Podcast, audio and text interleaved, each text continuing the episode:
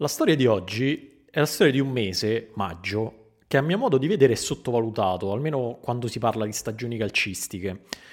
Maggio infatti è il mese in cui passato, presente e futuro vanno in parallelo e a volte si superano, a volte si mischiano. Alcune squadre hanno ancora degli obiettivi in gioco, altre invece hanno già visto la propria stagione finire e stanno già pensando al futuro. Altre ancora stanno per tornare alla vittoria dopo anni e anni e sono pronte a celebrare il proprio passato, immediato o remoto, a sfogliare l'album dei ricordi. Stasera il Napoli potrebbe finalmente vincere il suo cognato scudetto, ma nel frattempo una parte consistente del calcio italiano ed europeo già pensa alle prossime stagioni.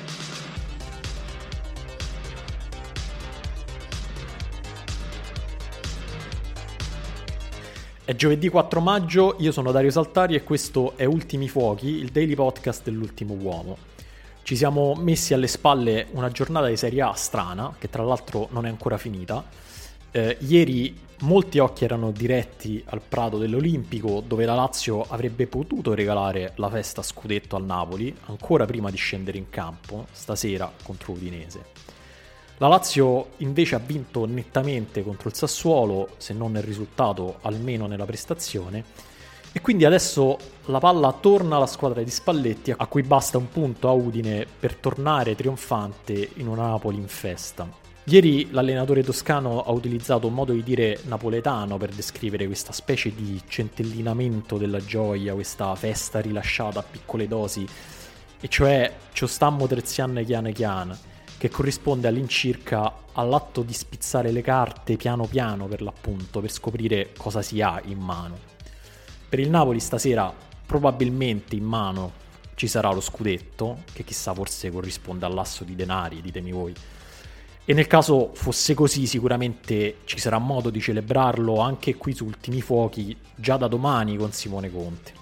Ieri però è stata una giornata importante anche per la corsa Champions League, che per certi versi si intrecciava anche con quella per non retrocedere.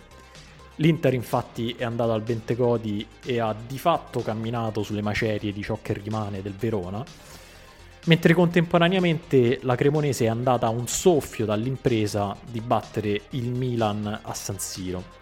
Alla fine Rade Krunic è riuscito a mettere una toppa sul risultato riportandolo sull'1-1, ma per il Milan è stata comunque una serata complicata.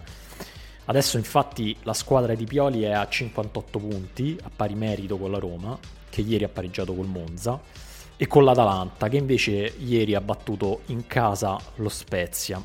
La stampa italiana si è affrettata a leggere questi due risultati in ottica Euroderby, che per chi fosse stato su Marte negli ultimi mesi si giocherà mercoledì prossimo. Ieri nel post partita da Son già si diceva, in realtà anche oggi sui giornali si dice che l'inerzia psicologica tra le due milanesi si è ribaltata, anche solo rispetto a una settimana fa. Come sappiamo, nei derby questo raramente è una buona notizia per le squadre più in forma. Ma il paradosso di questo calendario compresso è che da qui a mercoledì ci sarà un'altra giornata decisiva di campionato con il Milan che ospiterà la Lazio seconda in classifica e l'Inter che invece andrà nell'Olimpico infuocato della Roma di Murigno. Chissà, magari le cose potrebbero cambiare ancora.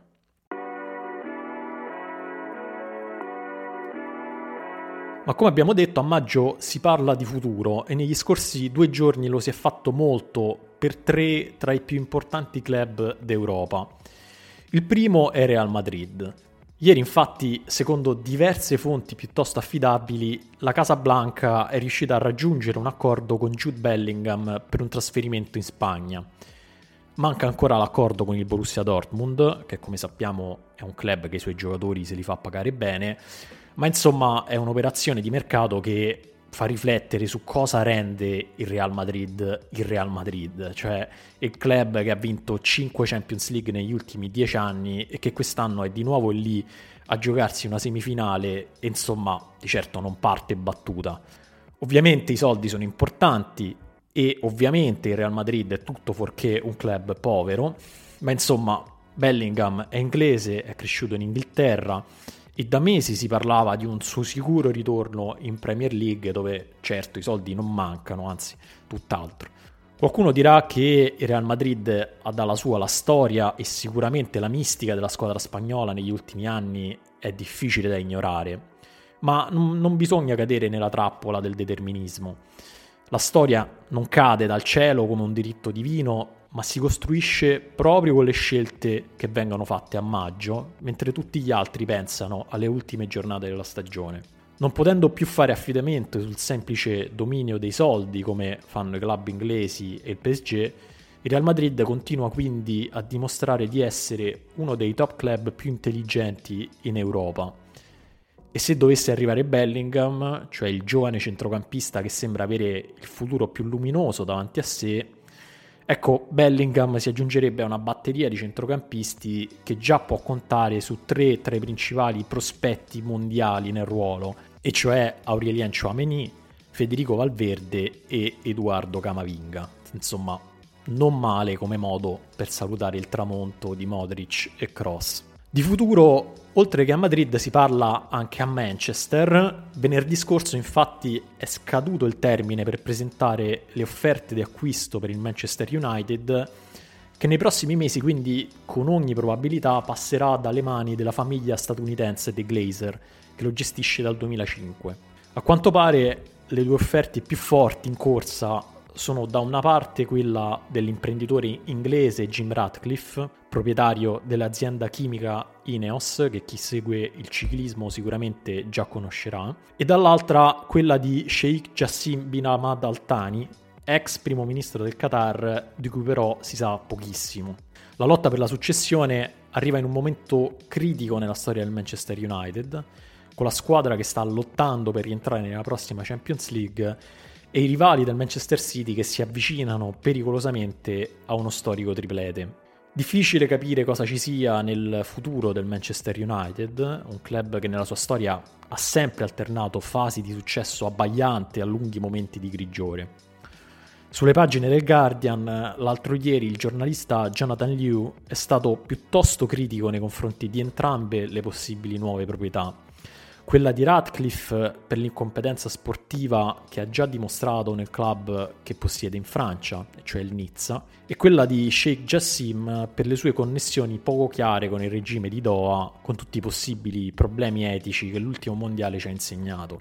Il titolo del pezzo di Jonathan Liu, che vi invito a leggere se siete interessati all'argomento, dice già molto del suo contenuto, e cioè la sordida saga della vendita del Manchester United sembra una specie di endgame per il calcio. Non ho tradotto endgame in italiano perché non riesco a trovare un termine ugualmente efficace, ma tanto penso che insomma abbiate capito il significato. Dove penso che l'abbiano capito ancora meglio è a Parigi, dove più che endgame sta andando in scena uno shit show che questa volta non traduco per non cedere alla volgarità.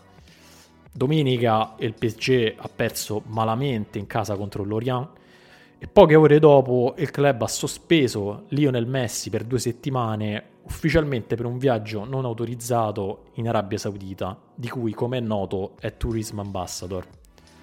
Oggi l'equipe mette in copertina una foto di Messi con il titolo La fine di un'era, il che è sicuramente vero per il PSG che alla fine di questa stagione, oltre allo stesso Messi, saluterà con ogni probabilità anche Neymar, che in questi giorni si sta lamentando sui social per i tifosi del PSG che vanno sotto casa sua a insultarlo, e il suo allenatore, Christophe Galtier. Viene da chiedersi cosa farà in questo scenario Kylian Mbappé, se rimarrà a Parigi per rendere il PSG finalmente la sua squadra o se si muoverà in cerca di spiagge ancora più dorate. In ogni caso è ormai definitivamente aperta la nuova era della sua rivalità a distanza con Erling Haaland che ieri con il gol al West Ham ha superato il record storico di gol segnati in una singola stagione di Premier League che fino a ieri era detenuto da Alan Shearer e Andy Cole. I gol di Haaland sono 35 i palloni d'oro forse uno nel caso in cui il Manchester City dovesse davvero raggiungere questo triplete. Vedremo. Vorrei chiudere però tornando per un attimo sull'incidente che ha riguardato Lionel Messi. So che ve ne ha parlato già ieri Daniele Morrone, quindi non approfondirò troppo la questione nelle sue sfaccettature geopolitiche, che in realtà, vista la tregua raggiunta durante i mondiali tra Qatar e Arabia Saudita, assomigliano più a piccole battaglie di ego tra i monarchi di due stati rivali. Vorrei invece sottolineare la piccola coincidenza che mentre il PSG perdeva in maniera tragicomica contro l'Orient, Messi pubblicava sul suo profilo Instagram, che conta oltre 458 milioni di follower, un post sponsorizzato dall'Arabia Saudita. Più precisamente una foto di un'oasi lussureggiante con tatto di palme e prati verdi. Accanto si può leggere questa caption. Chi avrebbe mai pensato che l'Arabia Saudita potesse essere così verde? È un post pensato per promuovere il turismo, ok, ma leggerla così è impossibile non pensare al fatto che l'Arabia Saudita sia uno dei maggiori esportatori di petrolio al mondo, nonché uno degli stati che più sta ostacolando gli sforzi del mondo nell'eliminare gli idrocarburi come principale fonte di gas serra. A questo proposito, ieri sono arrivate due notizie piuttosto inquietanti, una che riguarda il PSG e una che riguarda tutto il resto del mondo. La prima è lo sfogo di un influencer francese che ieri per ragioni che non conosciamo su Twitter ha ammesso pubblicamente di essere stato pagato 1000 euro a partita dal PSG per scrivere cose positive sul club e sulla sua dirigenza e che il suo contratto con il PSG scade il 13 giugno. La seconda è l'allarme lanciato dal capo dell'Organizzazione Meteorologica Mondiale delle Nazioni Unite, secondo cui quest'estate per via del fenomeno meteorologico chiamato El Niño, con ogni probabilità l'emergenza climatica globale raggiungerà un nuovo picco e di conseguenza bisognerà aspettarsi nuovi record di caldo e inondazioni in tutto il mondo. Queste due notizie sembravano completamente scollegate tra loro, ma poi quello che è successo a Messi ci ha permesso di dargli un unico senso che le contiene entrambe. Ci sentiamo domani con Simone Conte. Vi ricordo che oggi su Fenomeno, la piattaforma di podcast dell'ultimo uomo, esce la prima puntata di un nuovo podcast di ciclismo. Si chiama Fuori Tempo Massimo e al suo interno Umberto Preide Martinez e Gabriele Gianuzzi, nei giorni di riposo dei grandi giri, commenteranno le tappe appena corse e quelle che verranno. Insomma, se seguite il ciclismo non ve lo perdete. A domani, ciao!